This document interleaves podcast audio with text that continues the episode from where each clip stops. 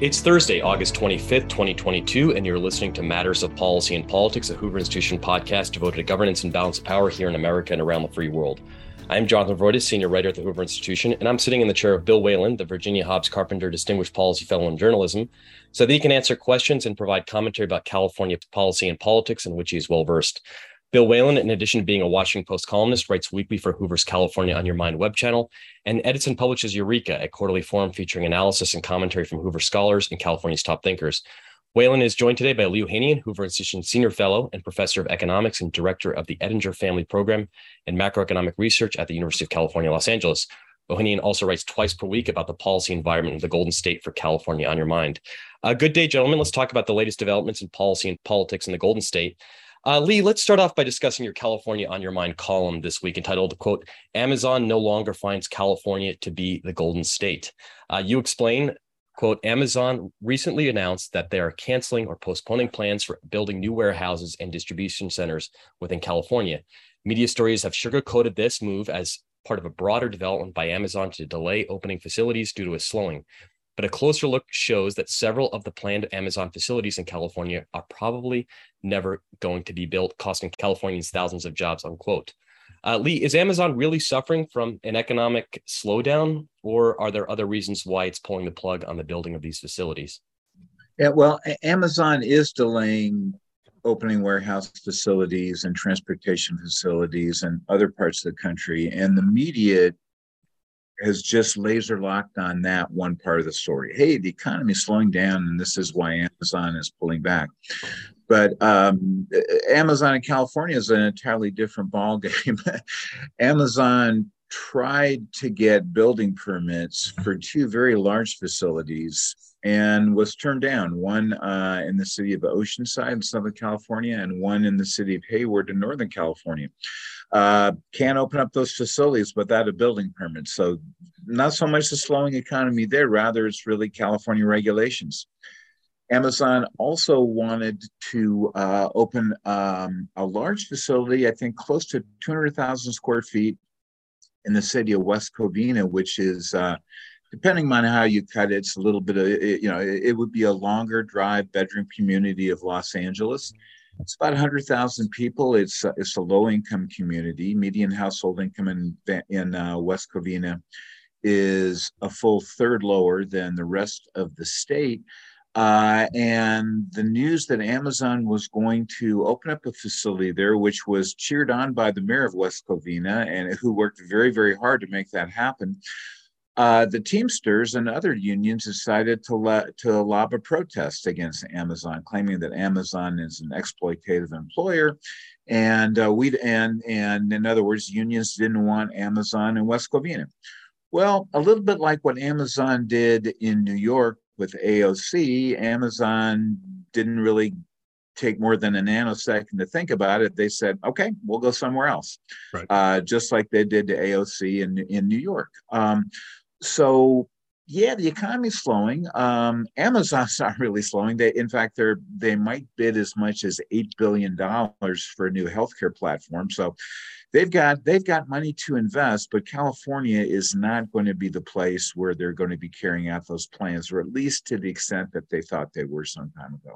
Okay, Lee, how do they get on the wrong side of California? Are they do they run sweatshops? Do they not run a high wage? Are they anti-LGBTQ?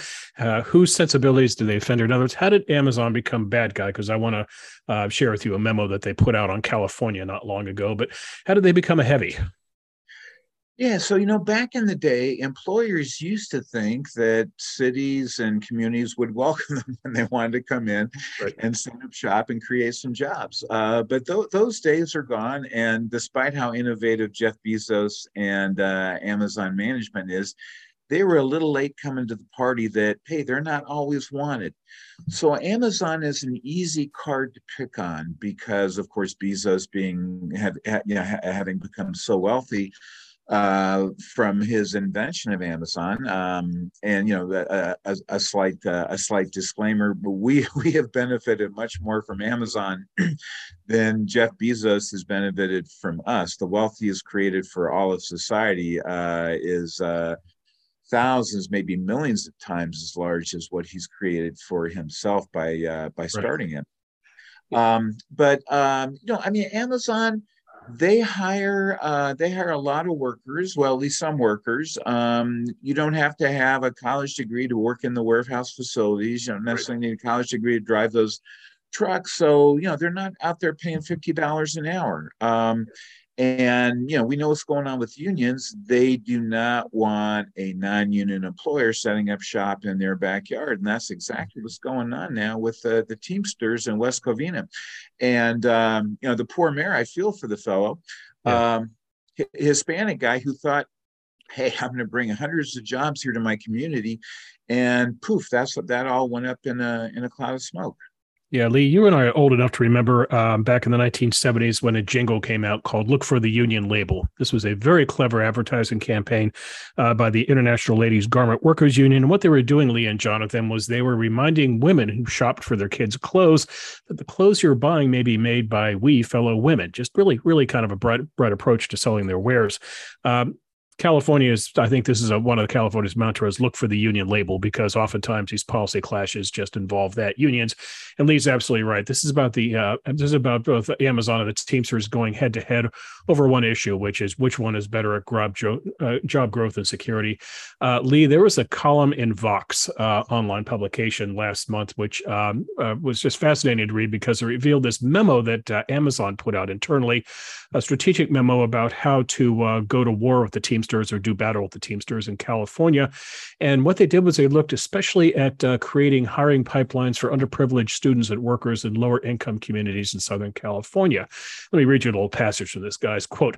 The memo proposed that Amazon seeks accords with school districts in Southern California, such as the Los Angeles Unified School District, to create a continuous pipeline of workers for Amazon jobs from local community colleges. The memo said a school district partnership would support, quote, some of Southern California's most vulnerable students, and such an effort would also help meet the company's hiring needs by connecting full time community college students with jobs at Amazon. If successful, the company would then seek to strike similar partnerships with the San Francisco Unified School District. It continues, quote, in the Inland Empire, the memo proposed orchestrating an overhaul of workforce training programs in conjunction with city agencies and local community colleges. The initiative will create pipelines for Inland Empire residents to access middle class careers that support homeownership, retirement savings, college savings, and the building of generational wealth, a mock press release said. Lee this strikes me as leverage, leverage by local leaders, leverage by the governor, leverage by Sacramento to say, okay, Amazon, we want you here in California, but you know what? We want you to kind of dig in and help and do as a, as opposed to maybe cradle to grave welfare. Uh, we want cradle to grave opportunity. And so, okay, we want you to get involved in the lives of our school districts.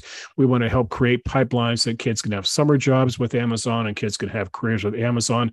That to me would, uh, sounds to me like very smart government lead. But here we have just the opposite, where the government's sitting back and letting Amazon and Teamsters fight this out yeah it uh, i mean there's a case where probably a little bit of goodwill can go a long ways um, yep. amazon can make some investments in the communities right. and um, and i think you know i think probably the rate of return on those investments is is going to be pretty high amazon obviously you know, deep pockets um, they have a fair number of employees who are what i would call um, unionizable meaning that the right. truck, you know, the truck drivers do the same job. The people in the facilities do the same job. Um, those are jobs that could be unionized. So the Teamsters and other unions, they look at Amazon. They say, "We want to get a piece of this action."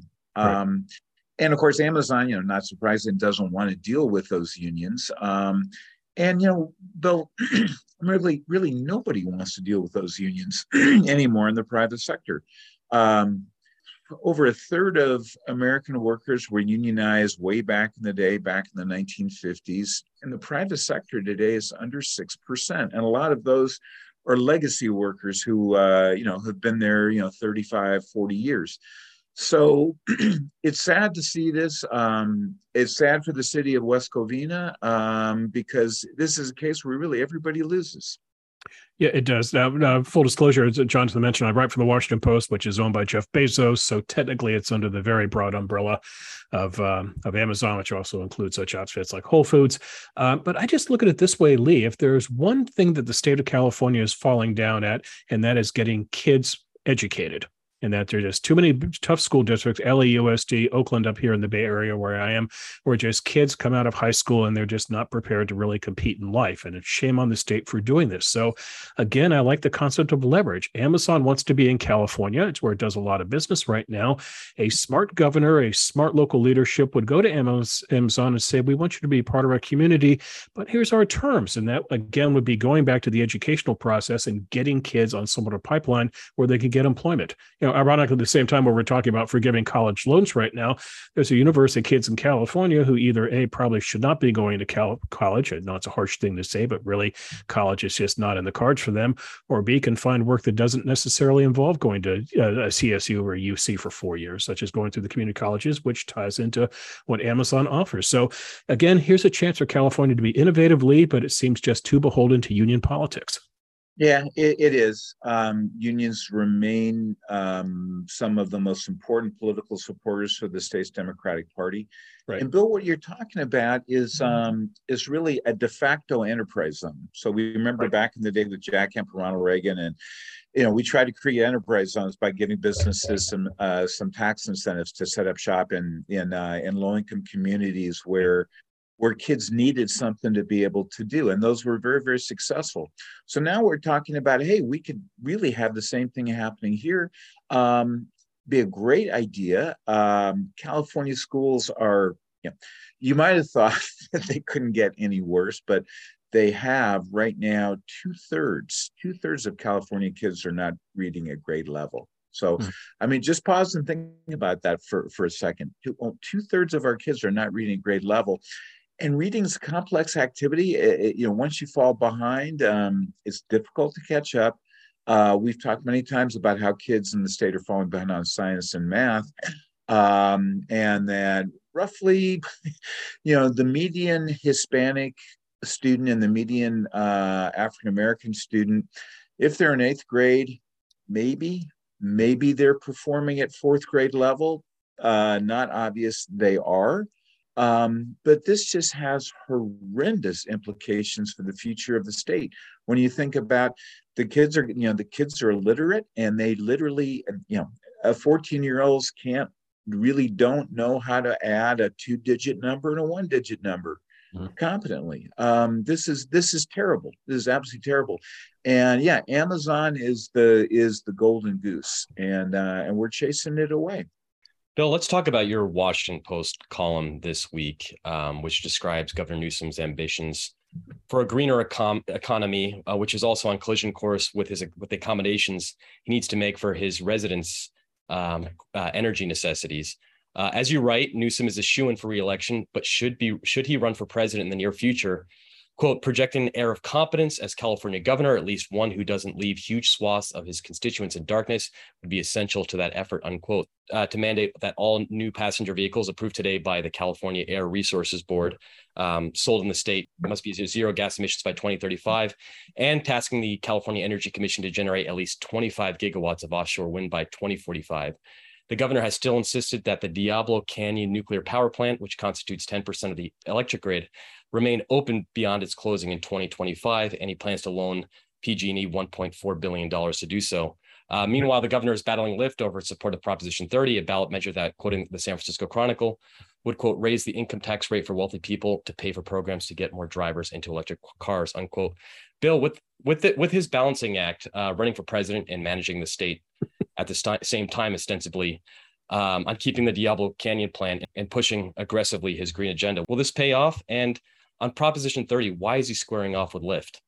Well, he says he's not running for president. We'll take him at his word, but his actions, um, uh, we'll get to another issue in which he uh, did a flip flop, which suggests he's presidential. He just announced today he's giving $100,000 to a Democratic candidate in Florida running against uh, Ron DeSantis. It sure looks like he has national ambitions. But uh, no, the, the thrust of my piece was that uh, then candidate Gavin Newsom, uh, running for office in 2018, said that he wanted the Diablo Canyon nuclear reactor to go offline in 2025 as it's currently scheduled. And now Governor Newsom Newsom has had a change of heart and he's pulled a 180, and he is uh, trying to convince the legislature, let's keep this uh, running for another 10 years, keep it going through 2035. And as you mentioned, he wants the state to uh, loan PG&E, the utility that runs it, uh, 1.4 billion dollars to make this happen. This is going to be a very contentious argument.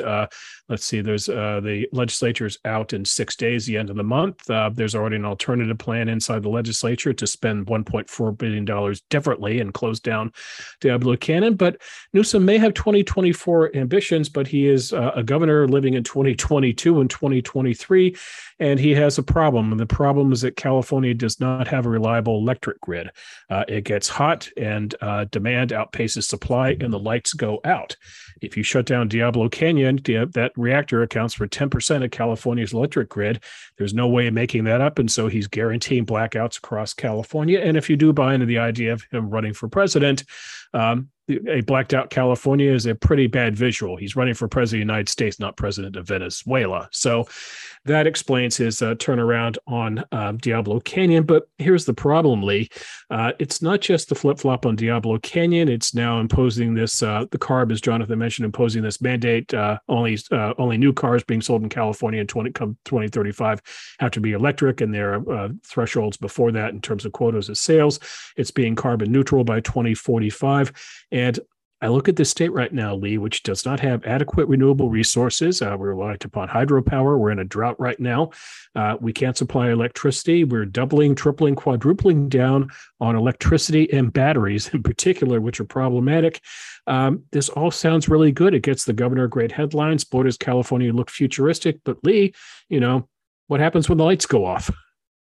Yeah, Bill, I uh, I mean, you said it so well. I don't have much to add there it is shocking. It is shocking that in a state that already is so challenged with Diablo Canyon online, it is so challenged in terms of meeting the time of day demand for electricity um, right now, uh, and that we're not, you know, we're we're we're we're suddenly going to be plugging in 15 million new electric cars. Um, you know, where where is that going to come from? So I th- I think what's going to happen is if I was a betting man, I would bet the Diablo Canyon will be online not only through 2035, but I suspect through 2045. Yeah. And if it's online through 2045, it will save California about $22 billion in higher energy production costs because nuclear power, even coming from the 50 year old technology, which is embedded in Canyon, um, nuclear power is just so much less expensive to produce um, on, on, on a wide scale. Our grid is incredibly unreliable, as, as you noted. Um, I, you know, I, I, mean, I think Gavin, once he became governor, and you know, they've been hammering at him. I mean, scientists from Stanford and MIT have been knocking on his door since he became governor, saying you are going to have a huge problem if Diablo Canyon goes offline. Yeah. Finally, it's gotten through to him, and now he so now he's thinking, okay, well, I guess we better keep it around. And by the way, our failed utility PG&E, we're going to have to give them a billion and a half dollars to keep it going. Yeah. So, Lee, you're an economist. So I want you to look at the market side of this. Uh, so, years ago, Elon Musk uh, showed up really out of nowhere. Well, he'd been prominent in Silicon Valley, but the rest of America didn't really know him until he introduces the Tesla. And at the time, Lee, he wants to be basically the Henry Ford of electric vehicles. He wants to sell all Americans EVs. Uh, and the idea is that he'd be able to sell affordable electric vehicles to people. That you know, your electric vehicle he would sell you would compete with a lower end Honda or a Kia uh, for middle class purchasers, people for whom this may be a second car, not a luxury purchase. But the reality is, you buy a Tesla now today. I haven't priced one. I have a couple colleagues who own them. I think they're sixty five or seventy thousand dollars brand new. So that Cal- average Californian out there who's buying an electric vehicle, unless the market corrects, Lee, and somebody comes along like Henry Ford and finds a mass production low end EV, people are not going to be able to afford new EVs. They have to find used EVs, which are problematic in terms of old batteries. Um, the second issue this brings, though, again, Lee, with the idea of the market, uh, will people really go electric? Will will more electric vehicles be made in California? Um, I shared this information with one of our colleagues, a very prominent histor- uh, economist. He responded uh, rather acidly. He said, let's buy a car dealership in Reno. In other words, will you buy a gasoline powered car in a nearby state and bring it in? How will California react to that? Will they punish you for doing that, if you will? Uh, and that leads us to the question of Proposition 30, because on paper, Gavin Newsom should be supporting this. Why? Prop 30 raises taxes on the wealthiest Californians, and the proceeds go to help people buy electric vehicles. Why does Gavin Newsom oppose this? Because Lyft is behind this initiative. There's yet another California mandate that requires Lyft and Uber to, I believe, do something like 90% of their traffic by electric vehicles by the end of the decade. That means Lyft drivers, Uber drivers need to buy EVs, and they would like to have the state help finance that. But Newsom does not like the ride shares. And Lee, you might remember this because you've written extensively about a previous fight involving ride shares. AB5, why does this governor, why does the state not like rideshare companies? Yeah, um, you know, there's a big difference. But we were just talking about Amazon. So Amazon is the uh, is the big deep pockets company. Lyft and Uber were considered to be transformational. Um, they still, as far as I know, haven't turned a profit. Um, Lyft did have enough money to contribute $15 million to Proposition 30, um, which, in my opinion, is um, is is a terrible law because it raises it. You'll have the highest earning taxpayers in the state confronting a 15 plus percent marginal rate. Um, Bill, I don't know, you know, I was going to ask you, I mean, around Palo Alto and Stanford, um, what I'm seeing in Southern California, I'm seeing more and more cars with license plates from Texas and Nevada and Arizona, Idaho, Utah, Florida.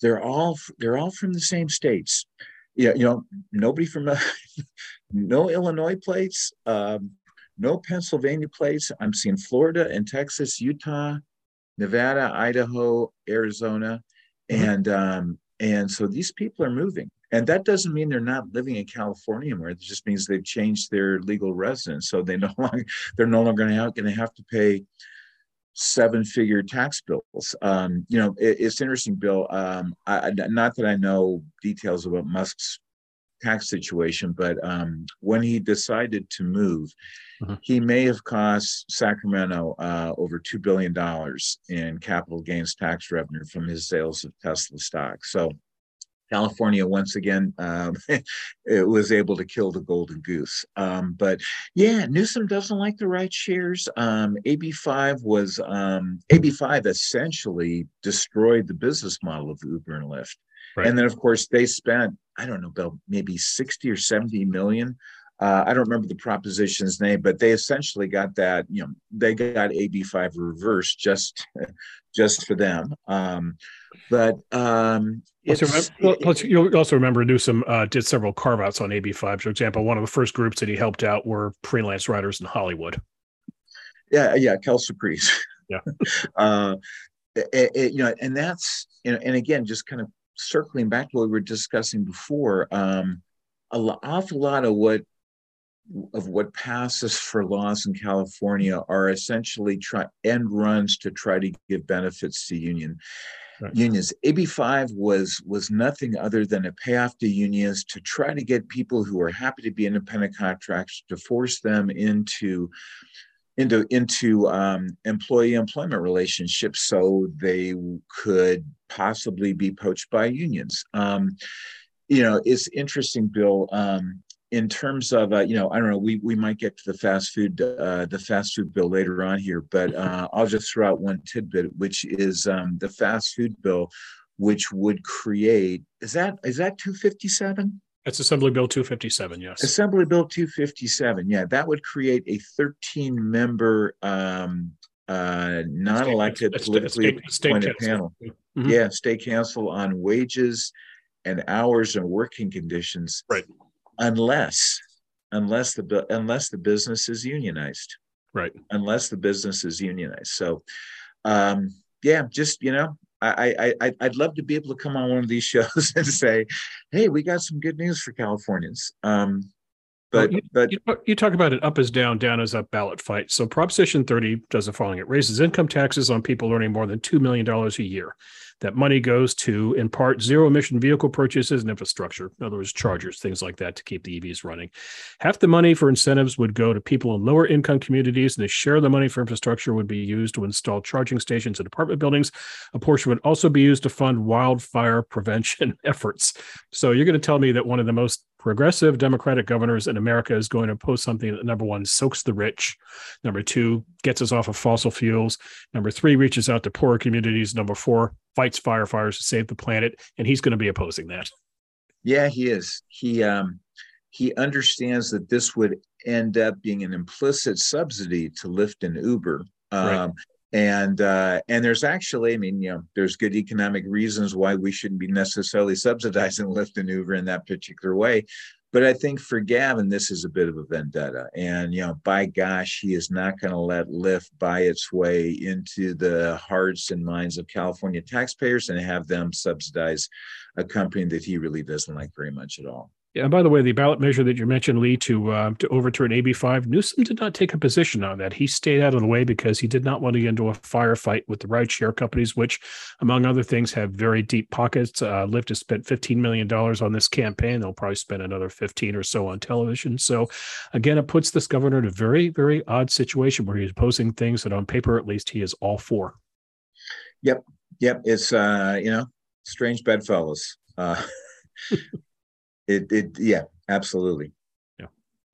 Uh, gentlemen, there there's a series of contentious bills to be settled in this legislative session. Lee, you mentioned AB 257, which would establish a state council overseeing working standards for uh, working standards for fast food companies. Um, and there's another AB 2183, uh, which expands options for farm workers to vote in union elections and, enjo- and join collective bargaining contracts. And there's also another set of COVID bills, uh, restrictive COVID bills that would require school children and all California employees to get get vaccinated and require local police to get vaccinated.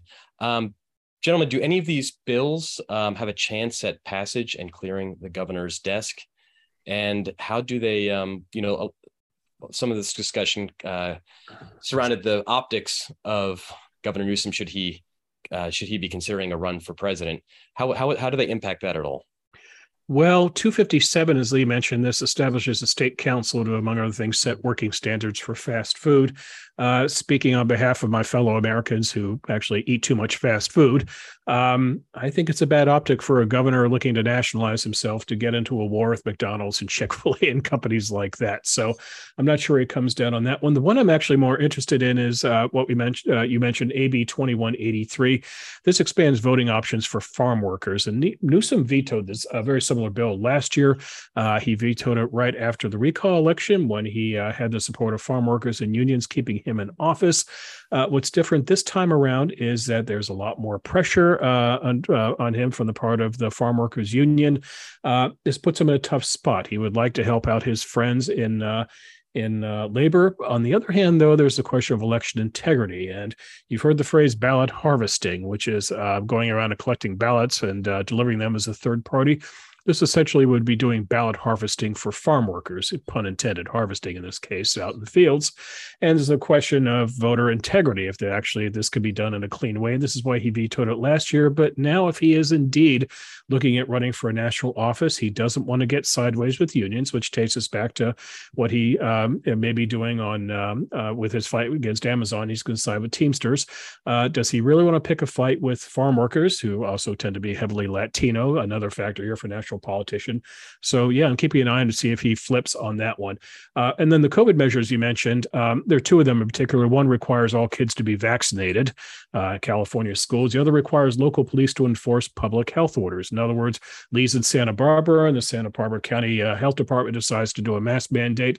The Santa Barbara Police Department would have to chase Lee around the block, telling him to put on his mask. Once again, Lee, if you're running for national office, the image of kids being lined up to be vaccinated or the police chasing you down to put on a mask, these are very bad optics.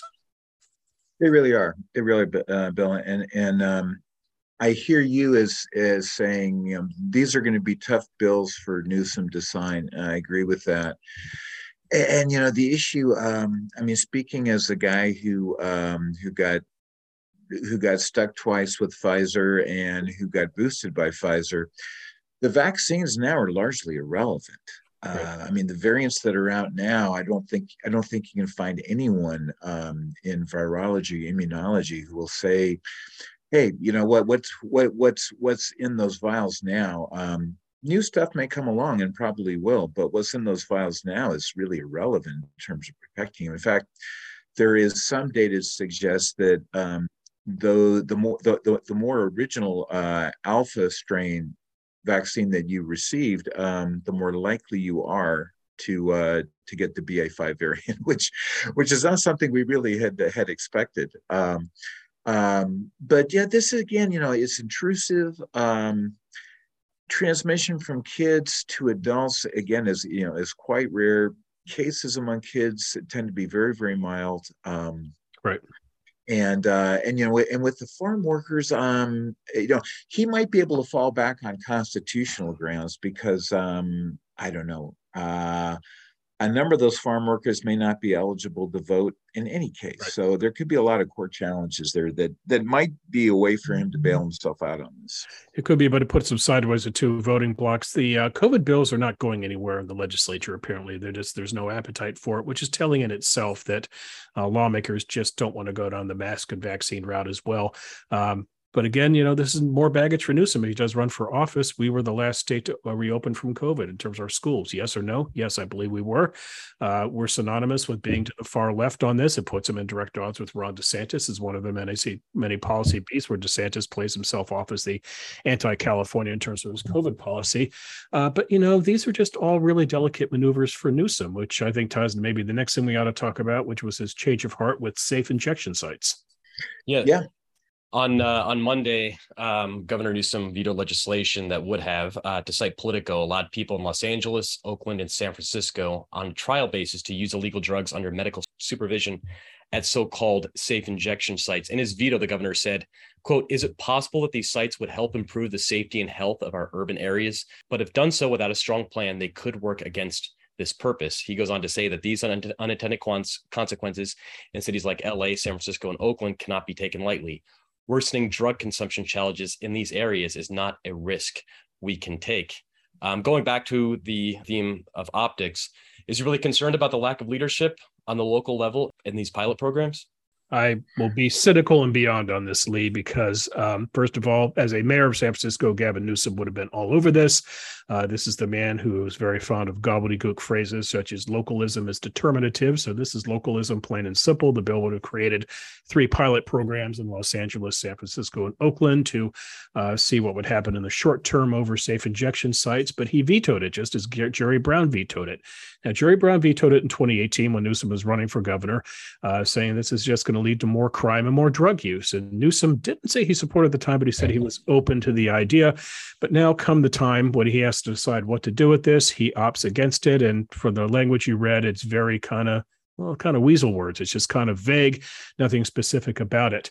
Uh, one thing which I'd point you guys to, having worked uh, for Pete Wilson when he was governor back in the 1990s, um, there's a lot of uh, decision making that goes into um, bill signing or bill vetoes, not just in terms of uh, yes or no on the bill.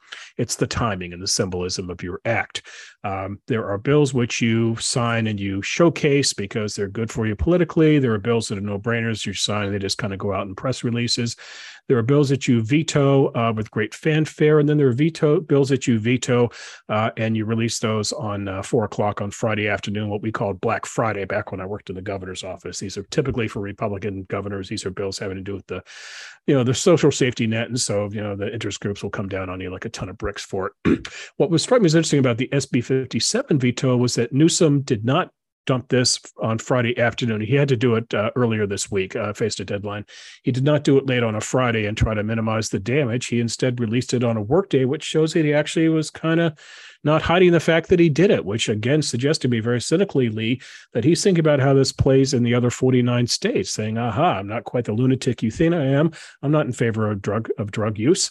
Uh, because again, that would have been just the devastating optic for him. This would be the governor of the state where you come in, roll up your sleeve, and you get to shoot up at the at the state's benefit. Lee? Bill, I agree 100%. The um, when you mention Weasley words, uh, the reason he the reason we, he went with Weasley was because he couldn't say you know, I'm going to be running in 24, and politically, I just can't take the chance of having my opponent show show videos of people shooting up fentanyl and passing out uh, under under a nurse's supervision. That would guarantee I would lose. So that's I think that's the only reason that he. Um, that's I, I think that's that's the predominant reason why he's doing this. And politically, he just couldn't have, he just couldn't take the chance of something like this because, I mean, Bill, outside of Washington and Oregon and some parts of New York and Massachusetts, I mean, where where would that? Maybe some parts of Chicago. Well, it leads to the reality. Play? It would play in about 10 to 15 states in America. And uh, essentially, Jerry Roberts is a, a longtime San Francisco journalist. He uh, uh, he likes to blog on California politics, and uh, he put out a really nasty blog uh, post a couple weeks ago saying if Newsom runs for president, he'll get 10 states. Uh, that's interesting. That's the same number of states that Dukakis got in 1988. And you could see the Republican playbook against Newsom very similar to the one against Dukakis, where number one, you belittle the guy personally, but then secondly, you just hold his state up for accountability and say, my God, this is a mess. Don't you dare let him be in charge of America. Um, Newsom has a tendency to be ahead of the curve. It's part of the brand, being futuristic, looking down the road, and sometimes it gets him into political trouble. You might remember back in 2004, gents, when as mayor of San Francisco, he started handing out marriage licenses to same-sex couples. Well, history shows that Newsom was on the right path. Ten years later, that's where the country was. Barack Obama finally came around on it. So did Hillary Clinton. Newsom was ahead of the curve, but in real time, it was a devastating thing to happen to his party because he starts doing this in San Francisco. Republicans see an opportunity. They promptly put a ballot measure on the ballot in Ohio, which defines marriage as between a man and a woman. Uh, that ballot measure gets something like a half a million more votes than George W. Bush did in Ohio. It basically carries him to victory in that state. And without that ballot measure, he maybe loses Ohio. John Kerry is president of the United States. If you're on John Kerry's presidential campaign in 2004, you're forever bitter with Gavin Newsom for having done this. So his doing safe injection sites that might have been ahead of the curve. Maybe 10 years from now, the country has a different view. Maybe they see this as humane. But in the near term, which gets into the optics of 2022, 23, and 2024, bad move. So again, this suggests that maybe in terms of being the all knowing, all seeing, all futuristic governor, he's becoming much more pragmatic in terms of what it means for his national ambitions. It sure is looking to me like the 24 run is coming, Bill. I mean, we've talked about this a few times before, but um, Eh, you know, kind of nine out of nine out of ten things he does now or says now, you sort of see fingerprints of of, of national prominence prominence on all of those. Yeah, now, I'll throw in one caveat for the national ambitions thing because I've been talking to way too many reporters about this the past few days. Uh, the governor, as I mentioned, uh, just announced earlier today that he's going to uh, uh donate $100,000 to Charlie Crist. He's the Democrat running against uh, Ron DeSantis in Florida's governor's race. Uh, we're trying to find out if he's going to donate it out of his own campaign coffers. He has like $25 million in the bank, or if he's going to make a $100,000 donation himself. I think I know which which one he's going to do. Um, but in terms of Newsom uh, being more involved in races like this, here's the question: uh, He can put an ad out in Variety Lee and go after Hollywood for you know telling them don't you dare invest in Georgia, don't don't do your productions in Georgia and Tennessee and these backwards red states.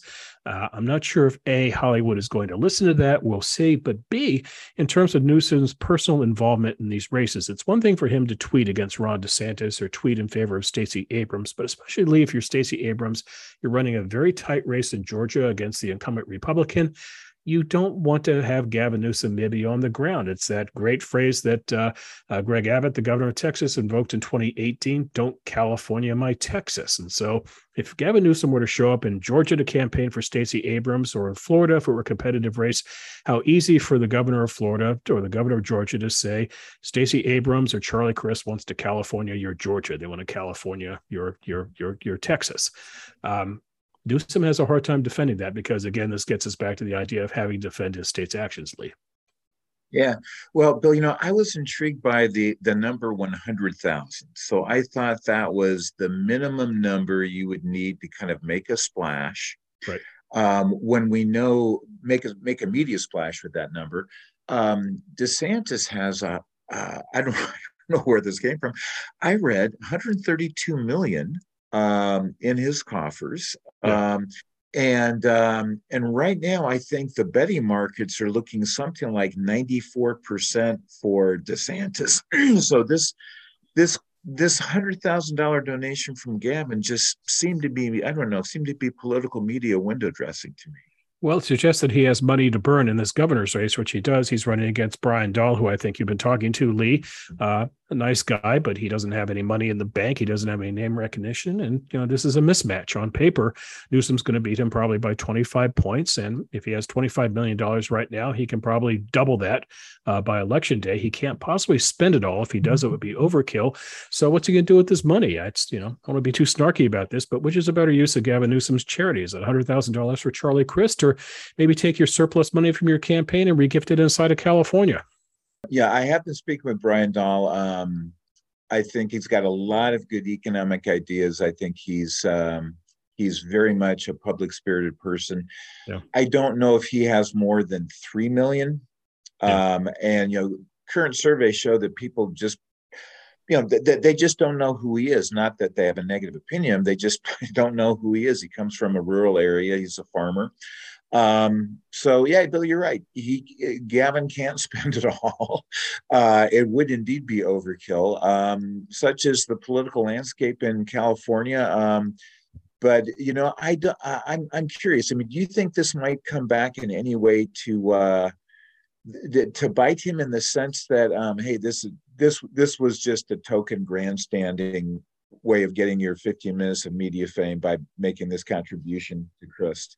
It comes back to bite him, Lee, if things change in California. And I would appoint you and Jonathan to the Department of Finance's numbers in July, which shows that revenue is down in July, suggests that maybe the economy is cooling off. And Lee, the economist, I don't know if this is driven by housing or, or just a uh, downward market, if you will, capital gains. But if money dries up in Sacramento, then things change for the governor very fast. But it does suggest this he can either be involved in the lives of Florida and Georgia and these other races because he generally cares about the plot, uh, the plight, excuse me, of the Democratic Party and what's a feistier party.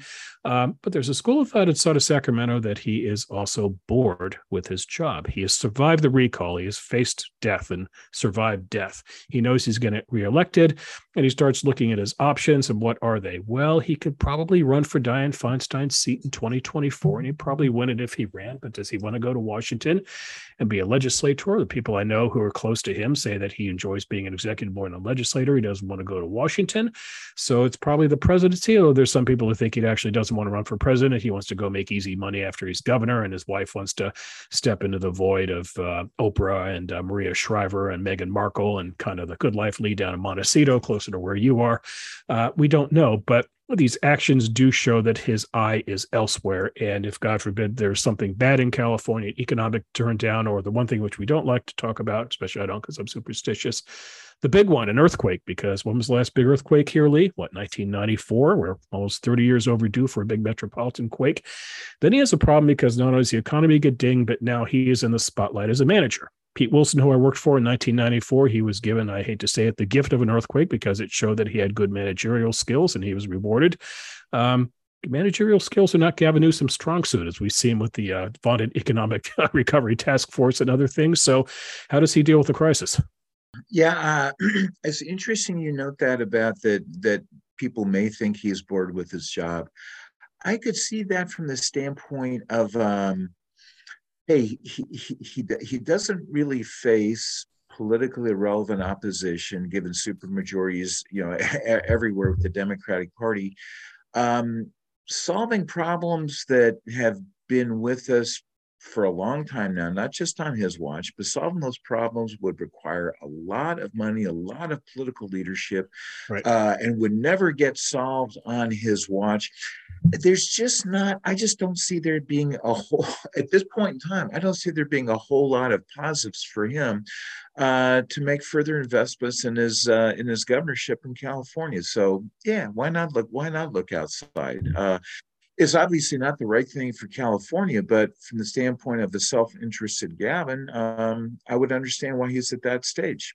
Yeah, there's, by the way, uh, I'd point our listeners' attention to a, a, piece in the Atlantic written the other day by a journalist named Conor Friedersdorf, and it uh, the headline is "Gavin Newsom, the Ron DeSantis of the left." And this is a fascinating read because uh, you think the Atlantic, they go, boy, they're just going to hoist Newsom on their shoulders and parade him around as the great progressive lion. And this column is just the opposite. It's written by a guy who lives inside uh, California and just complains about Newsom being distracted by what's going on in other states. And uh, here's the um, here's the end of it. Let me read it to you. Newsom's current approach is perfect. If MSNBC needs a voice to please its progressive base, but elevating him in politics would be fraught for Democrats. As for the ongoing partisan warrior shtick, I have nothing in general against, say, Twitter spats with the governor of Alabama. I reject her values too, but as a Californian dismayed by my beloved state's problems, it's not how I want my governor of all people to spend his time. Uh, in other words, the view from outside California, from journalists at least of Newsom, is this is a really attractive guy. It's a second coming at Camelot. He and his wife are very attractive with the young kids, yada, yada.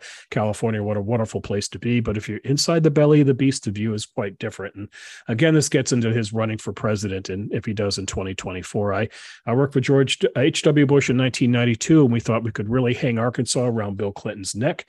Bill Clinton did a very clever job of using Arkansas in terms of being a son of the South. I grew up in the civil rights era. I'm very enlightened, but he did a very good job of distancing himself from the state at the same time. So you just couldn't hang him with your state's 47th in this and 48th in that and 49th in that. So if Newsom runs, this gets back to the um, the veto of SB 57, he's going to have to, he'll have the luxury of having California as a brand in the primaries. But boy, come the general election, he's going to have to do a little distancing from California itself for these reasons we've been talking about, about how there are just so many kind of ready state videos to use against Yeah, I mean, median single family home price is now nine hundred thousand dollars.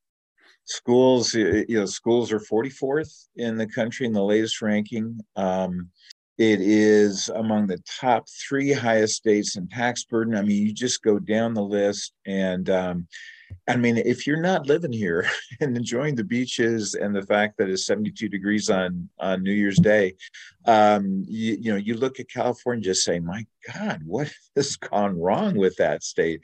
And who is this guy that's been governor there for the last four years? Um, so, yeah, Clint. Uh, um, I don't know, Bill. You you you, you know him. Interesting parallel between him and Clinton. I, I, always thought that Clinton was a master politician yep. among the greatest, among the most successful politicians, certainly in my lifetime. Um, I don't see Gavin at the same level of competence as Clinton was in terms of being a politician who could just turn things on a dime and get you to believe in them and think that they were, you know, you, are their best friend within 30 seconds of meeting him. Um, so I don't know. I don't know if he would be able to do that quite as well as uh, Clinton did back in 92. I don't. Yeah, uh, Clinton just had a brilliant strategic mind. He's kind of like Richard Nixon in that regard. Also, just a great strategic thinker. And Newsom is just not a strategic thinker. He's a guy who has several luxuries in his life. I mean, not just having the privilege of knowing the right people in the Bay Area, uh, but also he's in a state where Democrats outnumber, outnumber Republicans two to one. He's in a state where there's a Democratic supermajority in Sacramento. He's just not threatened in any way by competition. The only way to threaten him is either try to recall him, which failed, or just fight him piecemeal at the ballot. Um, but otherwise, he is really the king of California. But it changes if he runs for a national office because now instead of you know, you know, talking progressive ideals in California, he's going to have to defend California and be just very instantaneous. But the one thing I'd worry about, and I hate to play this card because it's kind of intellectually lazy at times, and it's just the media in that, you know, just as you saw in 2016, the media, for example, would not go down the rabbit hole of Hunter Biden's laptop. I'd be very curious to see how the media would approach a Newsom candidacy in terms of wanting to really be critical of him because again he's just absolutely what democratic you know friendly journalists in washington are clamoring for. He's younger than uh, joe biden well, who's not. He is just you know glamorous. He and the wife it looks like camelot. They all lust for california in some ways. He's exactly what they'd love to bring to washington. Will they actually dare criticize him or not? So that's why the atlantic article caught me as interesting as somebody inside of california willing to kind of call him out yeah, you know, Bill, it's uh, what I wonder about is once those, uh, again, speculating, but once those ads of um, showing images from the streets of San Francisco and people right. passed down on fentanyl, and um, that if, you know, 13 million people are living either in poverty or near poverty. I mean, when you just go down, you know, you just go down the list and see those ads. I mean, to what extent can they ignore those? Maybe, maybe they can but then you sort of ask yourself, hey, if you're in Ohio or Pennsylvania or Michigan um, or Indiana or Wisconsin or one of those states that could go either way, is Gavin, you know, is Gavin Newsom your guy? Well, gentlemen, as always, this has been very interesting, timely analysis. Thank you for your time. Thank you, Jonathan. Thank you, Lee. Thanks, fellas. You've been listening to Matters of Policy and Politics, the Hoover Institution podcast devoted to governance and balance of power here in America and around the free world. Please don't forget to rate, review, and subscribe to this podcast wherever you might hear it. And if you don't mind, please spread the word, get your friends to have a listen. The Hoover Institution has Facebook, Instagram, and Twitter feeds. Our Twitter handle is at Hoover Inst. That's at Hoover INST. Bill Whalen is on Twitter. His handle is at Bill Whalen CA.